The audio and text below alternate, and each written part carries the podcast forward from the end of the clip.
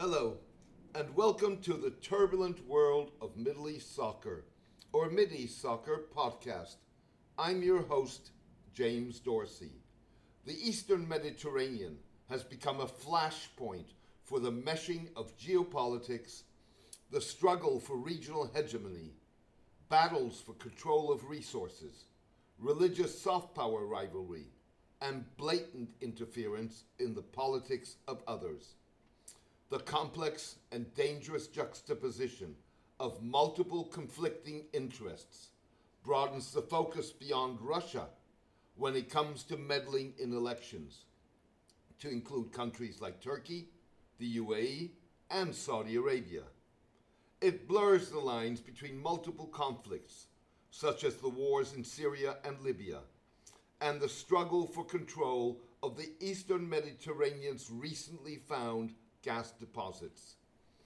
And it positions contested waters as the latest venue in which Russia and the West battle for influence, laying bare the multiple disputes being fought on the back of the eastern Mediterranean with its natural gas reserves of 122 trillion cubic feet resembles peeling an onion.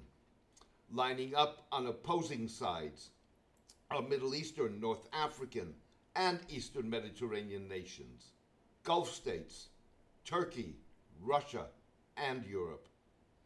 Perhaps most fundamental is the degree to which Europe, going forward, will be able to reduce its dependence on Russian gas imports. Russia currently satisfies approximately 40% of the European Union's gas needs. The ability to reduce Russian imports with gas from the eastern Mediterranean potentially would allow Europe to adopt a more forceful stand in the struggle between Western liberalism and Russian civilizationalism that is likely to shape a new world order.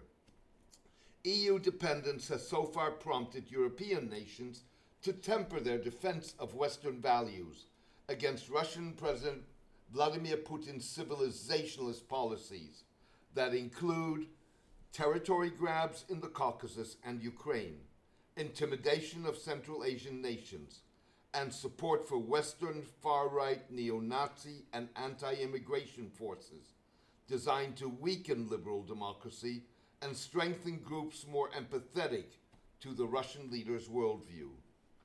The bad news is that the Moscow Washington confrontation will continue. The good news is that there will be some guardrails built around it. The Eastern Mediterranean, however, is emerging as an area where Russia again is competing with the West, said Dmitry Trenin, head of the Carnegie Moscow Center.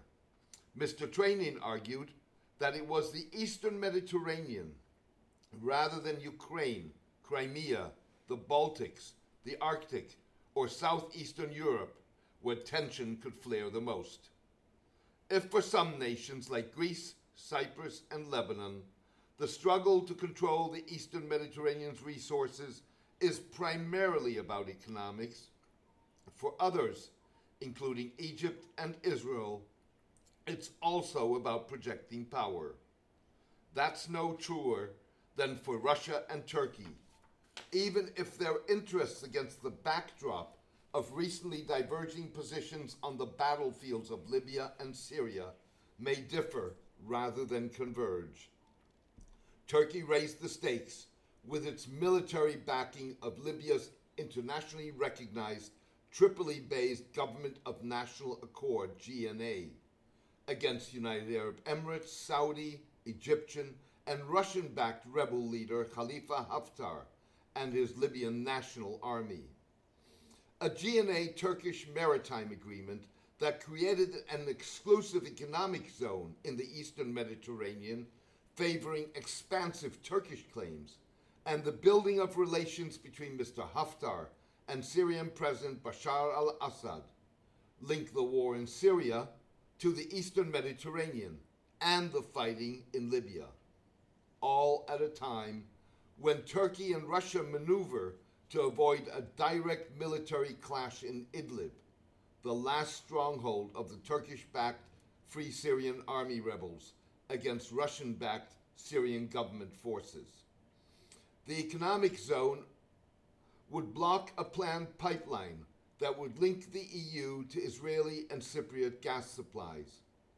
If successfully enforced, the zone, coupled with Turkey's military performance in Syria, with the downing of three Syrian warplanes in as many days, would signal to regional hegemonic hopefuls, namely Saudi Arabia and the UAE, that financial muscle may not be enough to impose their will. Ironically, one key to accommodation that could have reduced the risk of the ideological and geopolitical fuse blowing up and may have contributed to creating an environment of cooperation rather than confrontation lies on the divided island of Cyprus.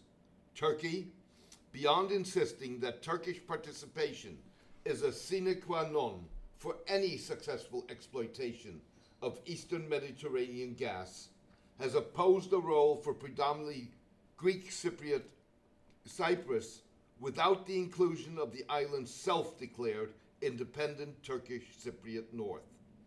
Turkey, which has troops in the north ever since it invaded the island in 1974, is the only country to have recognized the region as an independent state. The idea of including northern Cyprus may be pie in the sky in an environment in which geopolitics is a zero sum game with civilizationalists, nationalists, and autocrats, leaving little space for power sharing. And Europe is too preoccupied with internal problems, and most recently, with a new looming Syrian refugee crisis, to project a cohesive and inclu- inclusive policy approach. Scholar and commentator Hussein Ibish cautioned that all the elements that have compelled the parties to the Eastern Mediterranean natural gas competition to develop local alliances that are increasingly melding with other strategic, diplomatic, and political contests appears likely to continue. Mr. Ibish blamed tension in the Eastern Mediterranean on the strongly pro Islamist orientation of Turkey as a budding would be regional economic and political hegemon, rather than on multiple would be hegemons. Nonetheless, his conclusion stands that in the Eastern Mediterranean, disputes arising over narrow issues such as natural gas reserves will continue to take on far broader significance. Thank you for joining me today. I hope you enjoyed the podcast. A written version of this podcast is on my blog, The Turbulent World of Middle East Soccer, at mideastsoccer.blogspot.com. Please join me for my next podcast in the coming days. Best wishes and take care.